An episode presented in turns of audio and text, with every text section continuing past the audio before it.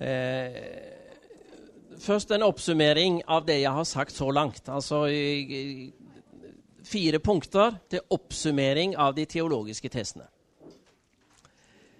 Eh, Gud, er en, Gud er skaper, og mennesket er det intet som det skapes fra. Altså Kreatio et ex nihilo, skapelse av intet-perspektivet, er veldig tydelig. Det er et gjennomgangstema i, i, i Luthers tenkning. Og i Heidelberg-disputasen anvendes det på antropologien og soteriologien.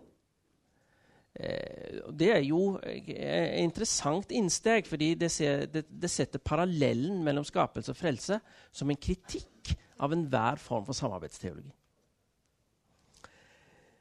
Eh, korset blokkerer veien fra det beste i mennesket til Gud. Det er jo i og for seg et, et, et forholdsvis nærliggende perspektiv på evangeliehistorien. Her kom det beste mennesket som noensinne hadde levd og han endte på korset. Samtidig så åpner dette en ny vei gjennom død og grav, soning og oppstandelse, som er temaet som overhodet ikke er utviklet i Heilberg-disputasen. Det er knapt nok antydet. Her er fokus som sagt på det negative. Den som prøver å finne en annen vei enn korsveien, vil ikke møte noe annet enn Gud som den vrede dommer. Mens den som ikke prøver å finne en annen vei, møter Gud som den betingelsesløst nyskapende. Og det er den positive ramme som Luthers botsteologi jo står i, men som er lite utfoldet i Heilberg-disputasen pga. dens relativt ensidig negative fokus. Så over til de filosofiske tesene, som tar sitt utgangspunkt der forklaringen til de teologiske tesene sluttet, nemlig kritikk av Aristoteles som fundament for teologien.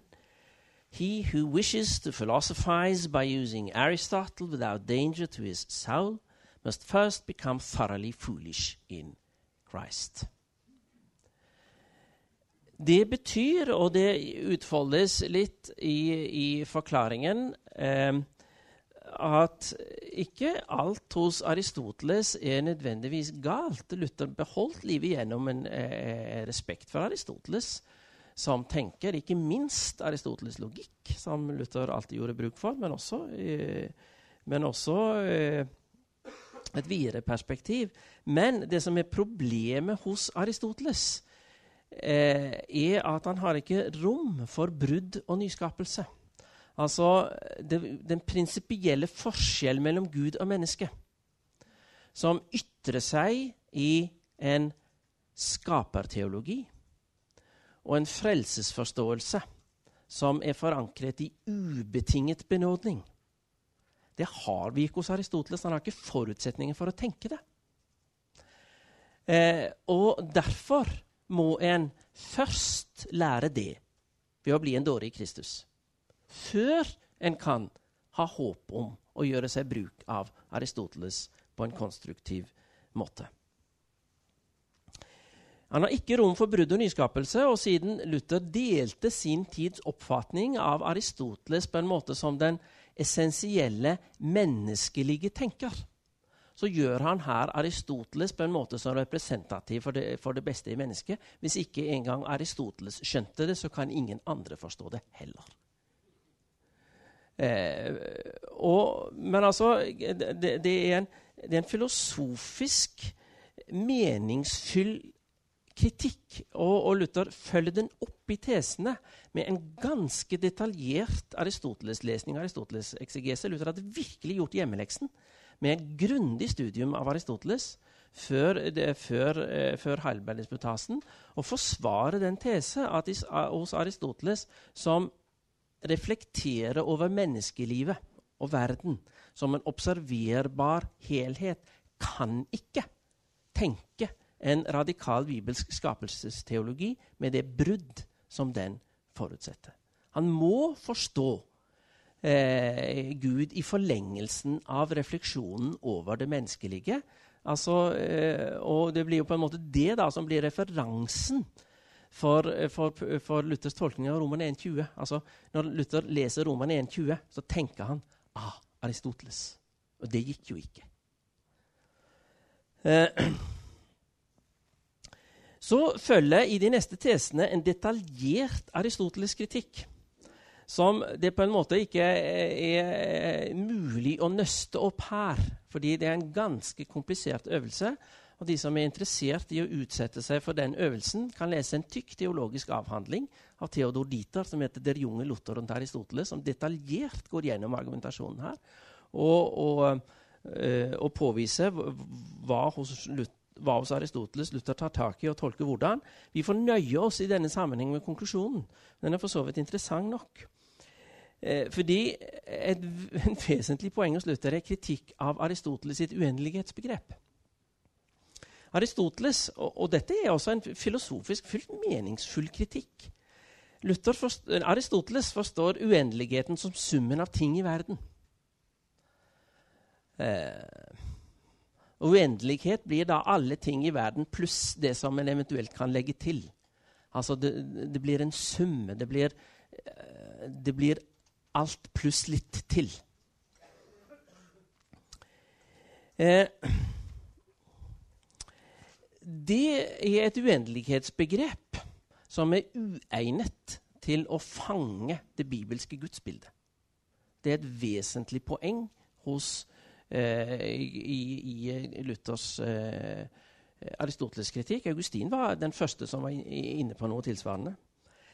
Eh, uendelighet må forstås som radikal ubegrensethet.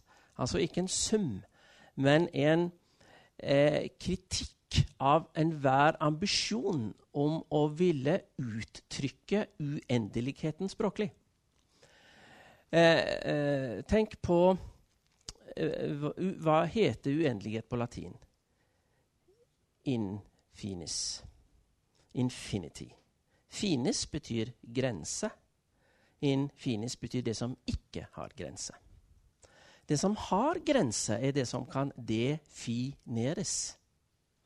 Altså definere noe, vil si å sette grenser rundt det. Dermed så har du allerede språklige grunner uttrykt at det uendelige er det som ikke kan defineres. Det kan ikke gripes språklig. Det ligger hinsides det språklig fattbare. Og der må uendelighetstanken sette inn. Det er en helt annen måte å tenke om uendelighet på enn å tenke at vi har så og så mange ting i verden, og så legger vi til noen flere ting.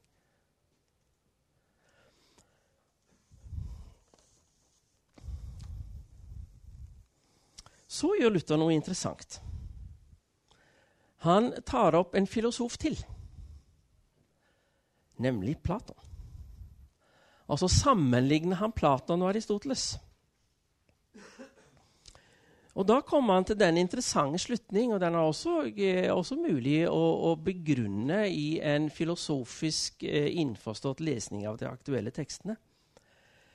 Eh, Platon er ikke forankret i den sansbare verden på den måten Aristoteles er det.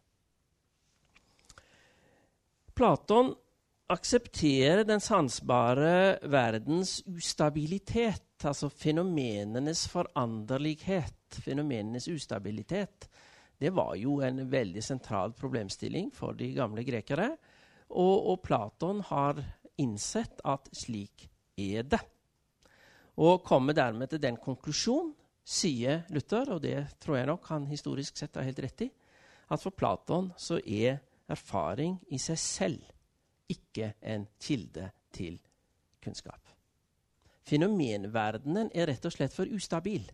Det er slik i dag og annerledes i morgen. Derfor må vi bak fenomenene. Vi må til del ideer eller begreper som fenomenene er transparente for. For å finne reell kunnskap og reell erkjennelse, sier Platon. Og det er Luther interessant nok helt enig i. Det er en aristotelsk kritikk med vidtrekkende implikasjoner fordi dette innebærer en prinsipiell filosofisk kritikk av all empirisme.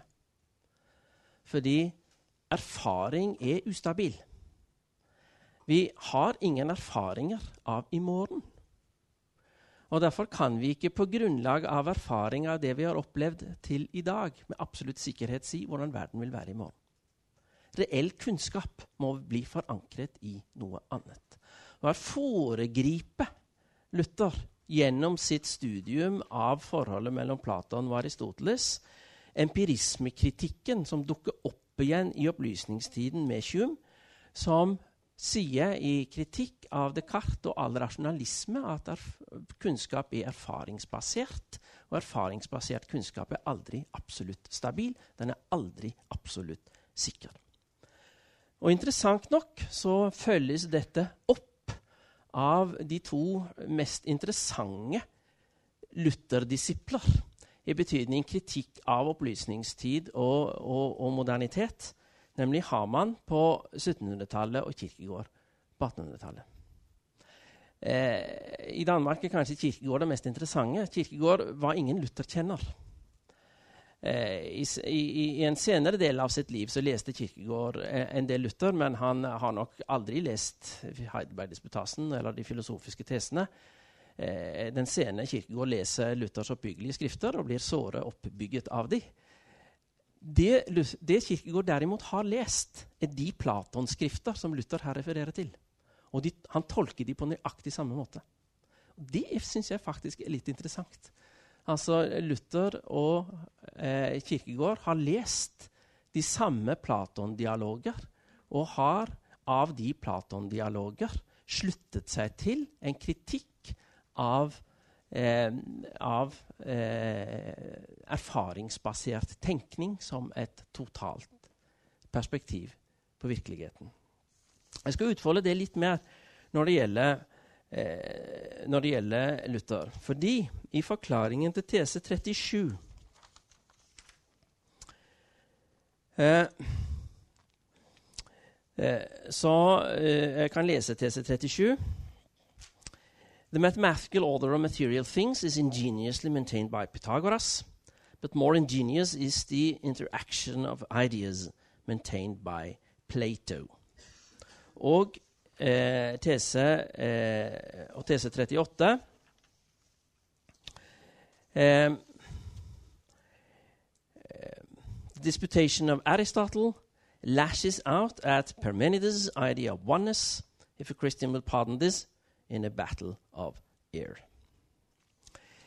Det som Luther eh, gjør i forklaringen til disse to tesene, og her må en faktisk lese forklaringene for at tesene skal gi mening og bli interessante, så eh, forsvarer han, og her følger han Pythagoras og Platon, virkelighetens matematiske strukturerbarhet så lenge den oppfattes som uavsluttbar og åpen. Dette er ikke opplysningstidens matematisering, som, eh, som, eh, som tolker matematikken som det hele.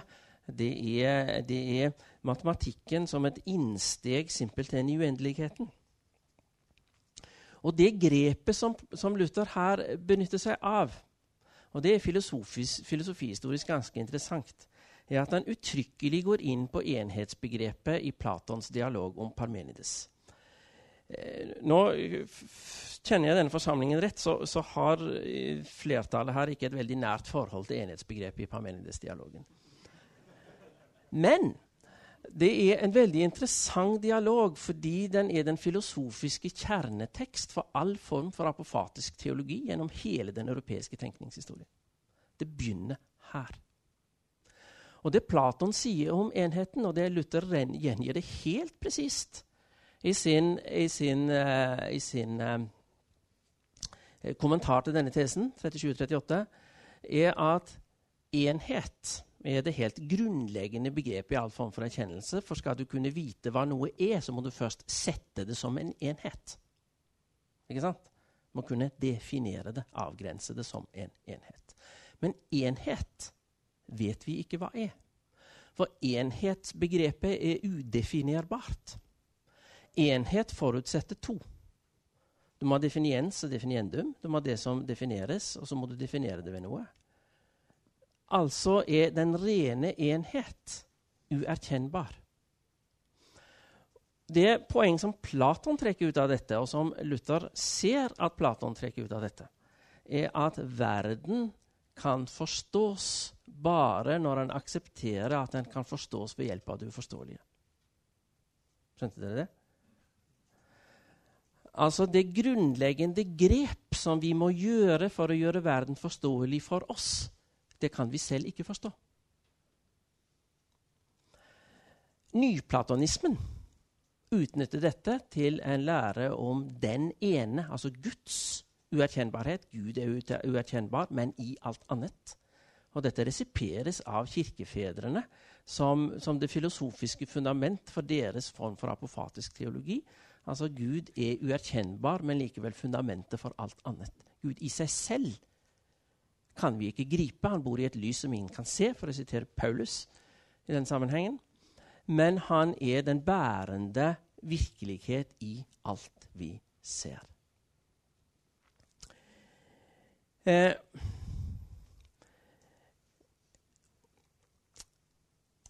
enheten, eller Gud som den ene Og i tolkningen av Parmenides-dialogen så glir disse tingene over i hverandre. Så er eh, det ene, eller Gud, uerstattelig og uerkjennbart. Virkeligheten forstås i kraft av det uforståelige.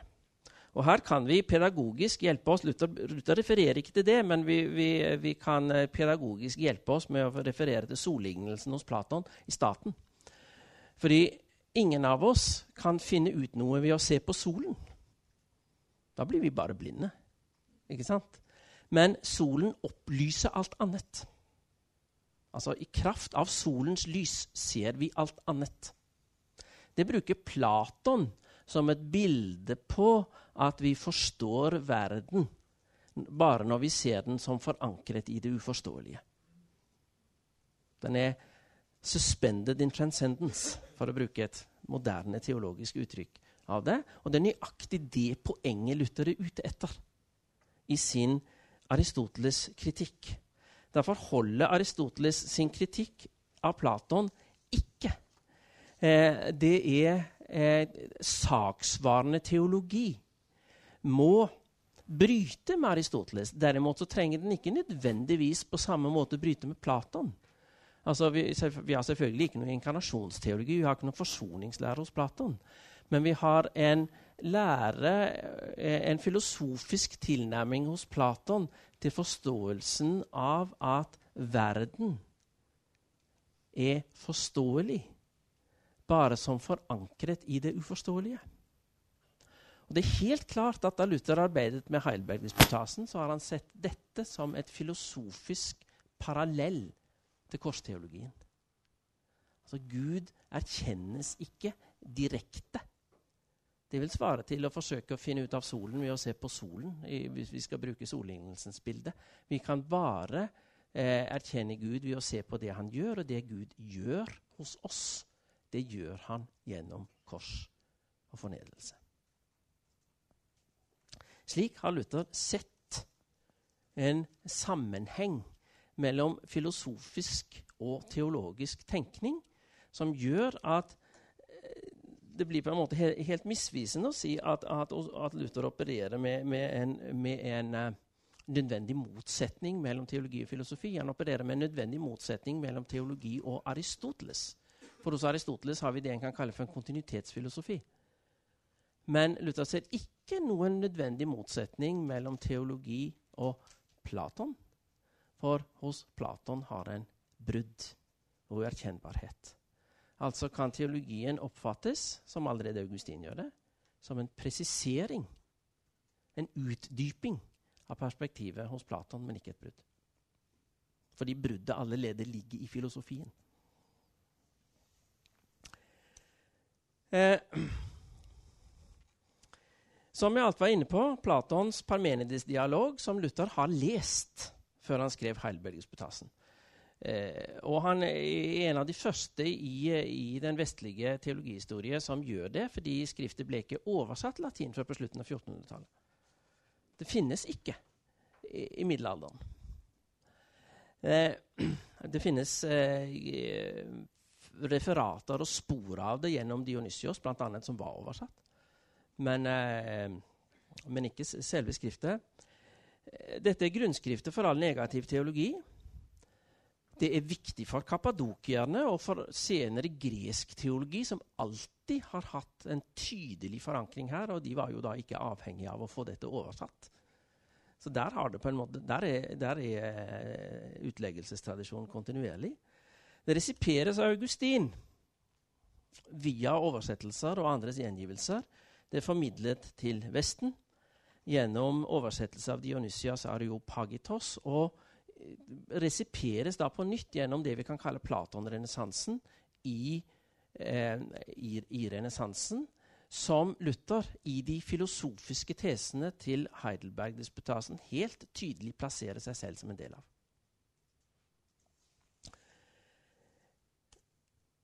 Det filosofiske poeng her er at virkeligheten ikke er rasjonelt gripbar. Det betyr at en bare forstår i den grad en vet at en ikke forstår. Vi har noen interessante bibeltekster som peker ganske direkte i, i den retning. Eh, og nå går jeg litt over i det pedagogiske, for dette er ikke tekster som Luther siterer i Heidelberg-disputasen, men jeg tror de treffer poenget hans ganske godt. Første Korinterbrev 8 kapittel 2. Jeg vet ikke om dere har tygget noe på den?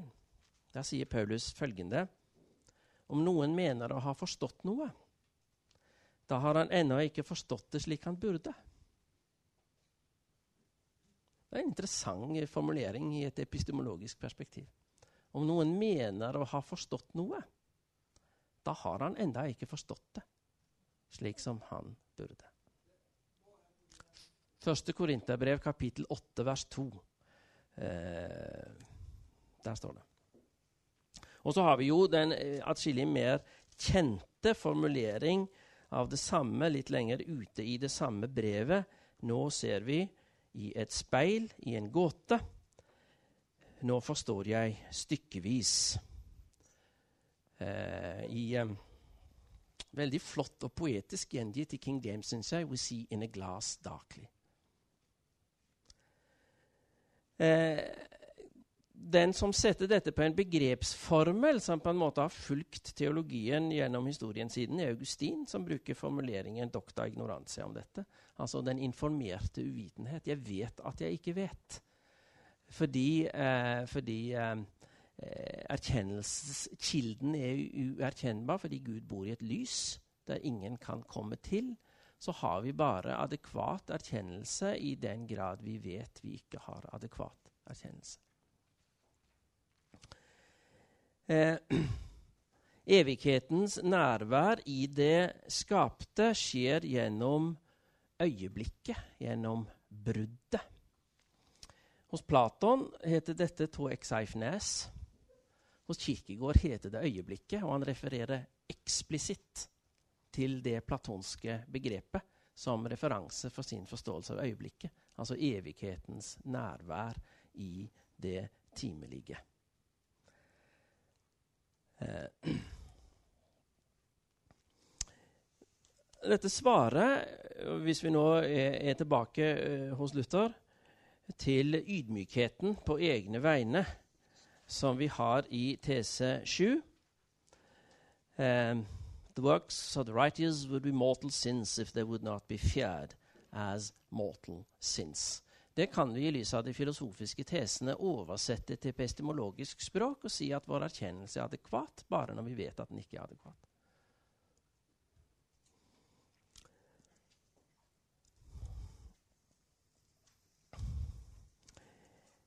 Eh,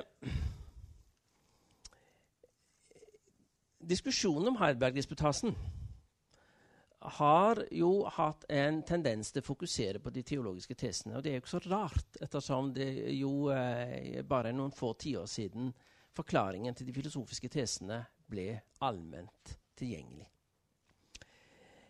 Men eh, betydningen av Heidelberg-disputasen i sin fulle bredde syns jeg først blir klar for oss når vi ser de filosofiske og de teologiske tesene sammen.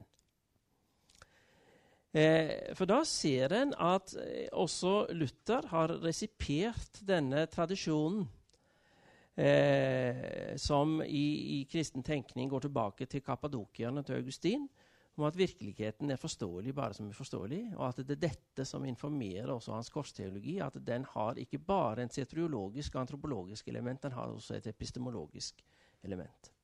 Virkeligheten er uforståelig fordi den er forankret i Guds virkelighet, ikke i menneskers fornuft og erfaring. Verden er større enn oss. Den har et opphav som ligger på den andre siden av det prinsipielle skillet mellom skaper og skaperverk.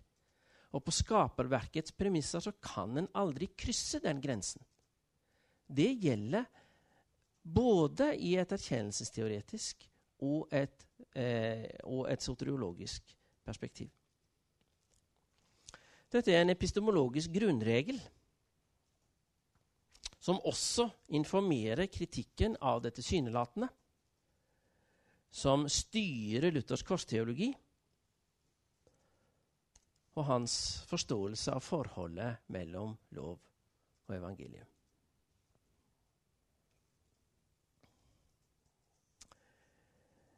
Eh, nå skal dere snart få slippe til med kritiske eller holdt på å si ukritiske spørsmål.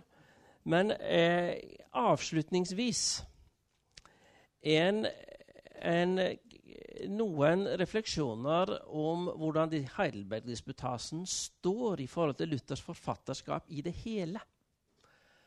Eh, det er utvilsomt en sentral tekst. Men til én tekst skrevet eh, våren 1518 i en bestemt situasjon, der Luther åpenbart hadde behov for å forsvare sin teologiske tenkning.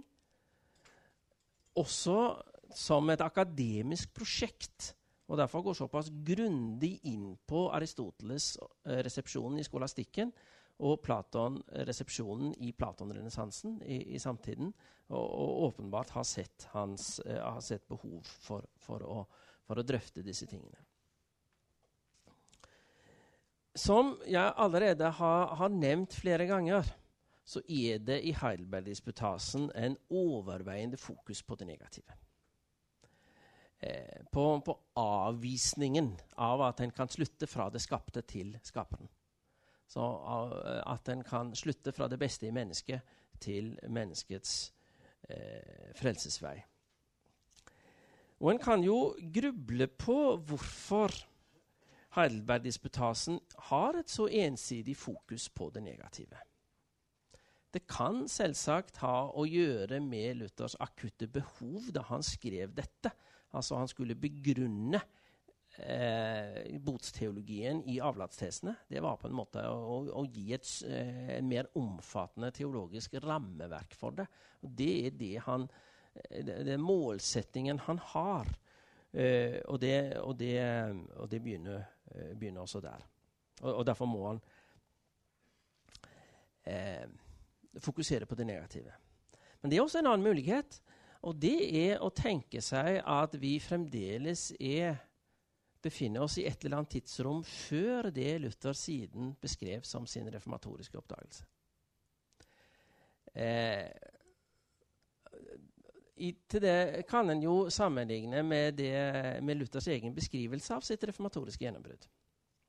Som vi har i en relativt sen tekst fra Luthers side fortalen til de samlede verk på latin, som han skrev i 1545, der han gjennomgår eh, de tidlige skriftene og, og begivenhetene eh, knyttet til det. Eh, og der eh, har vi den interessante poeng at når Luther skal redegjøre for den reformatoriske oppdagelse, så gjør han ikke det før han kommer til andre salmeforelesning, som han begynte på høsten 1518, altså etter at han hadde holdt Heidelberg-disputasen. Da, sier han, og uh, han redegjør for altså Det skjedde andre ting den, den høsten. Han ble innkalt til, til eh, Riksdagen i Augsburg og møtte til forhør hos Kajetan. Det var en, ingen god dialog, men det var noe så. Eh, så kom han tilbake til Wittenberg, og så begynte han å forelese salmene andre gang. sier han. Og så sier han at han hadde lenge vært grepet av ønsket om å forstå Romerne 1, 16-17. Og så kommer redegjørelsen for den reformatoriske oppdagelse. Nå sier Luther dette i plusskvamperfektum. Han hadde vært grepet av ønsket av. Og, altså, hvor langt går han tilbake der? Eh, men eh, det er jo litt fristende i lys av både den ensidig negative fokuset i Halberg-disputasen og den måten Luther formulerer dette på, og tenker seg at han selv, i hvert fall i ettertid, tenkte seg at den fulle klarhet over den reformatoriske tenkning den kom først etter høsten 1518. Ikke alle er enig med meg i det, men jeg syns det er en litt interessant tanke.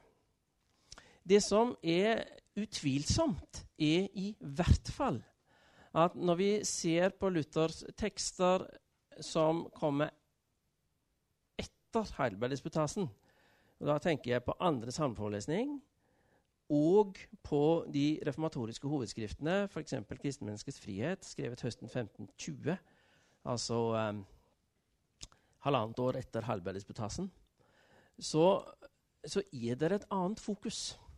Altså, eh, Luther er i senere tekster ikke så ensidig negativ som i Heidelberg-disputasen. Eh, Denne tendensen til å polemisere mot Romerne 1.20 den gjentar ikke Luther. Han har nok antagelig skjønt at her gikk han muligens et skritt for langt. Eh, etter den reformatoriske oppdagelse, etter at den i hvert fall er på plass med entydighet, og vi får tanken om det salige bytte Altså eh, Luthers resepsjon av eh, den allegoriske utleggelse av høysangen. Eh, som, eh, som eh, Luther eh, tolker slik at, at Kristus får vår synd, og vi får hans rettferdighet. Som et reelt fundament for et liv i etterfølgelse, å bære åndens frukt. der den ved troen iboende Kristus gjør gode gjerninger det, det, leder til et annet fokus og tar bort den ensidige fokus på det negative eh, som, eh, som vi har i Heidelberg-disputasen. I, eh, I, Antilatomus, som, som Luther skriver mens han er på Wartburg, og som både Asker og jeg har jobbet en del med, eh, så har vi jo tanken om, eh, om, om Kristus som nåde og gave. Eh, og at han ved troen også som gave bor i den troende og gjør at Gud ved den iboende Kristus gjør at det blir gjort gode gjerninger i, i, den troende. Altså, da har Luther et helt annet rom for også et positivt fokus for etterfølgelsen. Uten at det på noen måte opphever hans eh, poengene fra Heidelberg-disputasen om at Gud handler med oss gjennom sine motsetninger, og at vi ikke kan slutte fra det beste i menneskelivet til Guds virkelighet. Opplevelsen av gudsfraværet, som jo blir stående som et sånt, nesten et sånt postulert rammeverk i, i Heidelberg-disputasen, det utfoldes eh, i senere skrifter er mye mer sjelesørgerisk perspektiv. Eh, det har vi allerede i annen an salmeforelesning. Altså eh, eh, det vi kan kalle den trellbundne vilje som et perspektiv på fornyende sjelesorg. Som, skal, som, i praksis vil lede den troende til Kristusfellesskap. Og så blir det også mye tydeligere. Det Luther skriver om, og som han da tydeligvis hadde jobbet såpass grundig med som han hadde i de filosofiske tesene til Heilberg-disputasen, det gjentar Luther i senere skrifter ikke på samme måten. Eh, men eh, det finnes referanser til Platon og Parmenides også hos den senere Luther. De er sjeldne, men de er ikke helt borte. Eh, slik at jeg eh, jeg, jeg, tror ikke det er grunnlag for å si at Luther på, noen, på noe punkt tok avstand fra dette, men det var en erkjennelsesprosess som han på et gitt tidspunkt måtte gjennom, og som han så ledet han til konklusjoner som han siden bar med seg som en del av grunnlaget for, for sin tenkning. Ok, Da tror jeg at jeg stopper der, og så har vi noen minutter igjen til spørsmål og samtale.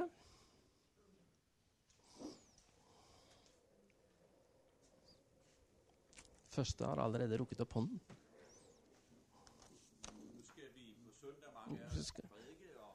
Skal, du ha en mikrofon, kanskje? Eller har du en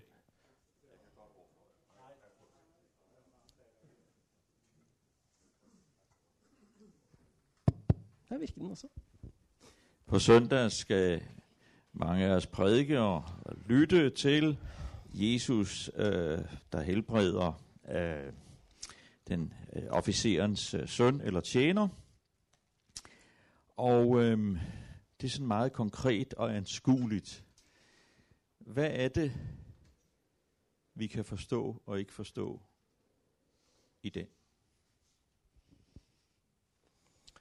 Eh, det er jo eh, relativt enkelt å forstå det den teksten sier. Men i forlengelsen av den teksten så er det jo mange spørsmål vi ikke har svar på. Hvorfor helbreder han ikke alle sammen? Altså, Hvorfor må vi leve med det åndes problem? Det har vi ikke noe svar på. Og, og, og det, altså det, så, det, Luther utvider det her som et prinsipielt perspektiv på, på, den ukjente Gud, er jo rett og slett forholdet mellom, eh, mellom Guds vrede og Guds kjærlighet. Det er ikke gitt oss som, som, et, som en problemstilling vi enkelt kan tilrettelegge på en formel.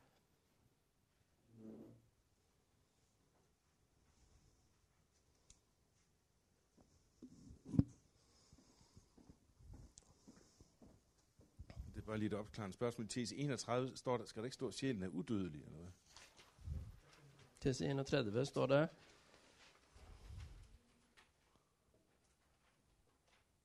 Aristoteles. Uh, no, Eller- eller ja, altså, since he believed that a human soul was mortal. Det Aristoteles mente, og som jeg tror Luther her refererer til, er at, eh, er at sjelen som, som eh, Altså den individuelle sjel for Aristoteles er dødelig. Fordi det er materien som er individualiseringsprinsippet for Aristoteles. Derfor er udødeligheten for Aristoteles kun et kollektivt fenomen. Altså menneskesjelen som idé er, er udødelig, men det er ingen individuell udødelighet hos Aristoteles. Og det var jo et problem når en skulle anvende Aristoteles i teologien. Og Luther anvender det kritisk.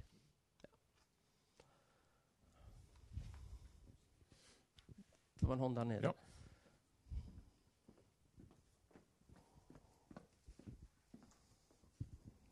Jamen, tak for et fantastisk foredrag. Og, øh, ja, ja, og det var spændende det med, med den der, øh, at det blev lidt balanceret til sidst. Altså, det er jeg er glad for, at Luther han, han balancerede tingene lidt. Altså, det blev det helt forfærdeligt.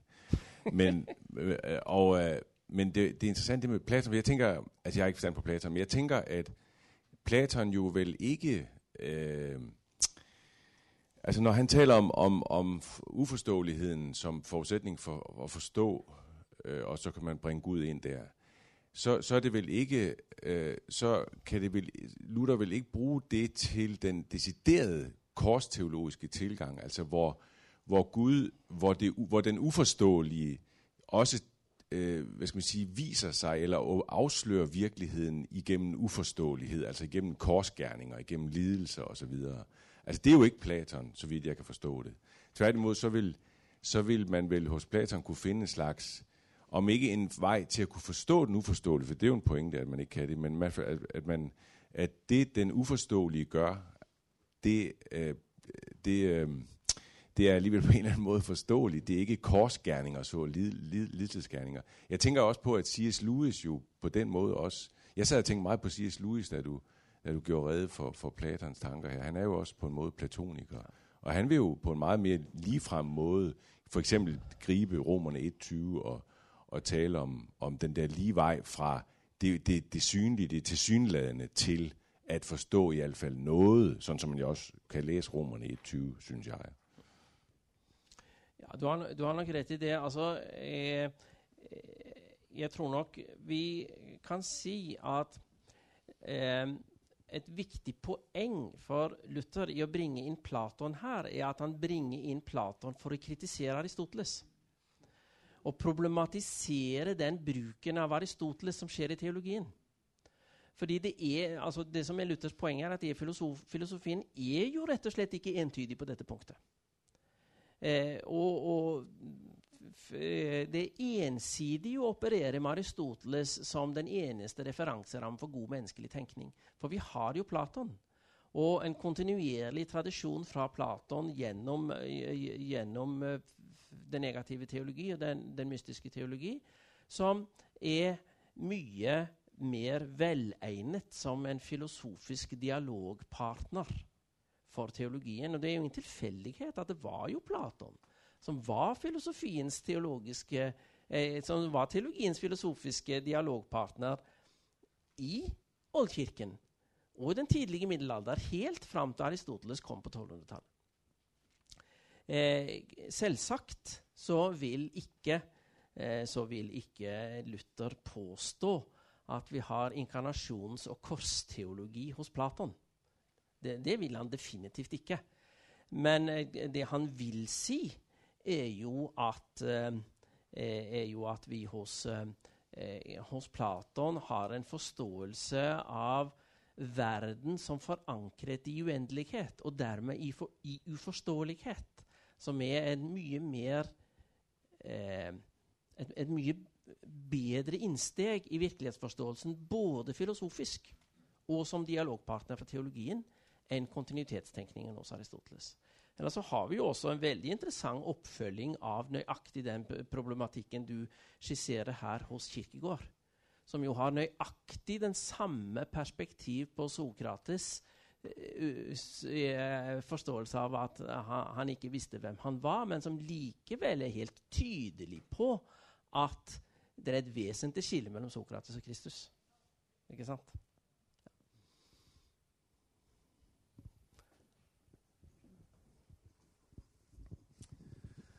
Ja, nå er det jo korsteologi og ikke inkarnationsteologi, som er tema øh, for det her kursus. Men jeg kom til å tænke på øh, en tekst fra, fra Johannes evangeliet kapitel 1, øh, når du snakker om øh, Gud, som vi ikke øh, forstår, og, og Johannes øh, sier om, om, Jesus, at han er, er, Guds tolk, altså den, som skal, skal oversætte skal vi sige, Gud og gjøre Gud øh, forståelig øh, for oss. jeg vet ikke om om, om det har sammenhæng med noget af, det, som du har snakket om her, men, men øh, øh, der bliver Gud i hvert fald på en eller anden måde gjort øh, mere forståelig øh, for os. Sådan, sådan, øh, det, det er sådan, jeg forstår øh, det, Johannes siger øh, der i, i, i kapitel 1. Øh, men men øh, ja, hvad, hvad er din kommentar til det? Johannes 1, 18, altså Ingen har noensinne kjent Gud, men, fa, men den enbårne sønn som er i Faderens favn, har forklart den for oss. Det er jo en veldig god sammenfatning eh, av, av, det som eh, jeg tror Luther er ute etter her, selv om man ikke refererer til Johannes 1, 18 i Heidelberg-disputasen. Man gjør det jo siden.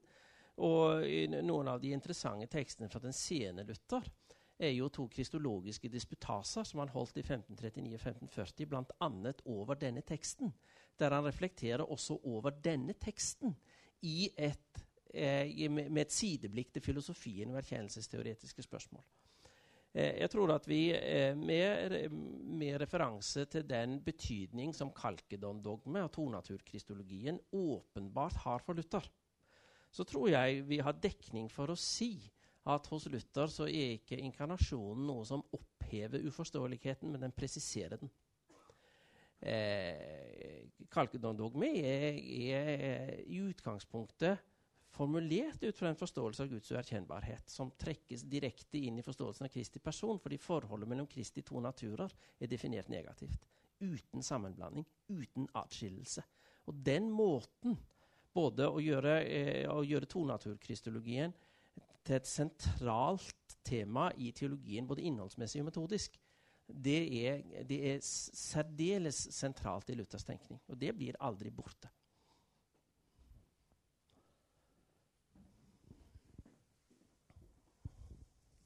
Vil det så være riktig å si at vi som kristne tror at Jesus er sann Gud og sandt menneske, men uforståeligheten ligger i at vi ikke kan forklare det. Vi tror at Kristus tilgiver våre synder, men vi kan ikke forstå, hvordan. Vi tror, at Helligånden bor i vårt hjerte, men vi kan ikke forklare, øh, hvordan. Ja, det, det tror jeg du kan si. Altså å forklare hvordan én konkret person samtidig kan være uskapt som den evige Gud, og skapt som et menneske som oss, det er ingen enkel oppgave. Eh, og, og det, det, går jo igjennom eh, hele, alle de sentrale emnene. Altså forholdet mellom menneskets bidrag og Guds bidrag ved frelsen. er noe av den samme uforståelighet som hefter ved det. Dette skal jeg forresten si mer om i morgen, når jeg skal snakke om, eh, om eh, betydningen av Jesu kors for forståelsen av første trosartikkel.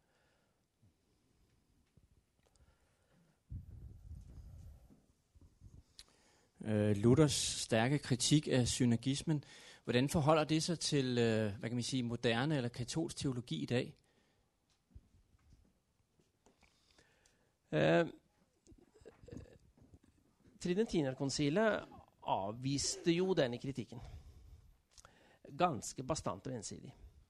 Med sin påstand om at det å være frelst i kraft av tillit til Guds frelsesverk var å avvise. Hva å avvise. Tridentinerkonsilet gjør det. Det gjør ikke romersk-katolsk teologi i dag. Hvis vi leser felleserklæringen om rettferdiggjørelsen, så ser vi at det der stilltiende er foretatt en ganske drastisk endring av romersk-katolsk tenkning i forhold til en del av punktene på Tridentinerkonsilet. Så sånn sett så tror jeg vi utvilsomt har dekning for å si at vi er kommet lengre. Vi er kommet nærmere hverandre. Men vi vil nok samtidig vil måtte si eh, at det i eh, Hvis vi nå holder oss til dette dokumentet, som kanskje er det mest representative i forhold til det du spør om, så, så har vi i de, det vi kan kalle for de romersk-katolske særvota i det dokumentet påstander som Luther nok ville ha reagert mot. Og et av de viktigste, og det er et sentralt sentral problemstilling i, i, i, noen av diskusjonene som Luther hadde, er spørsmålet om hvorvidt arvesynden utslettes i dåpen eller ikke.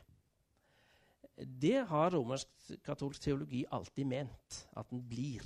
Og dermed så har du på en måte, altså Det må en på en måte si hvis en skal ha, eh, kunne være synergist med troverdighet, for å si det på den måten. Eh, og, det, og, det, og det punktet består som et kontroverspunkt, også i felleserklæringen. Så eh, jeg tror nok det er rett å si at vi er kommet nærmere hverandre. Men jeg tror nok for min del jeg vil si at felleserklæringen går litt langt når den sier at nå er på en måte hele, alle problemer løst, og dette kan vi legge til side. Så, så enkelt er det ikke. Et siste spørsmål tror jeg det måske kan blive.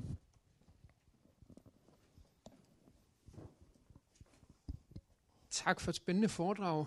Øh, jeg sidder og overvejer nu, at nu er det jo få katolikker, vi står over for i dag, og det er jo primært det, Luther har skrevet op imod.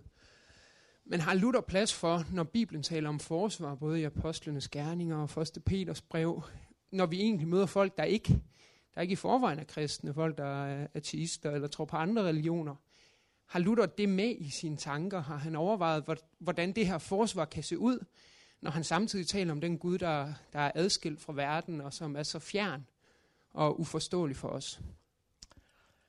Livssynsateisme uh, er et, uh, et, fenomen Luther har et fjernt forhold til, for det fantes ikke på 1500-tallet. Uh, Luthers utgangspunkt er at alle mennesker har en naturlig gudserkjennelse, og han mener at det er fornuftig å tro på en gud. Det er irrasjonelt å tenke seg at verden skal bli til uten en skaper. Eh, det, er, det er dårens tale. Så, men det er på en måte for Luther en selvfølge, og det er ikke der han på en måte setter inn sitt engasjement og kritikk. Der det Luther er opptatt av i, i forhold til den naturlige gudserkjennelse, er jo vår inngrodde tilbøyelighet til å erstatte den ene Gud med gudserstatninger.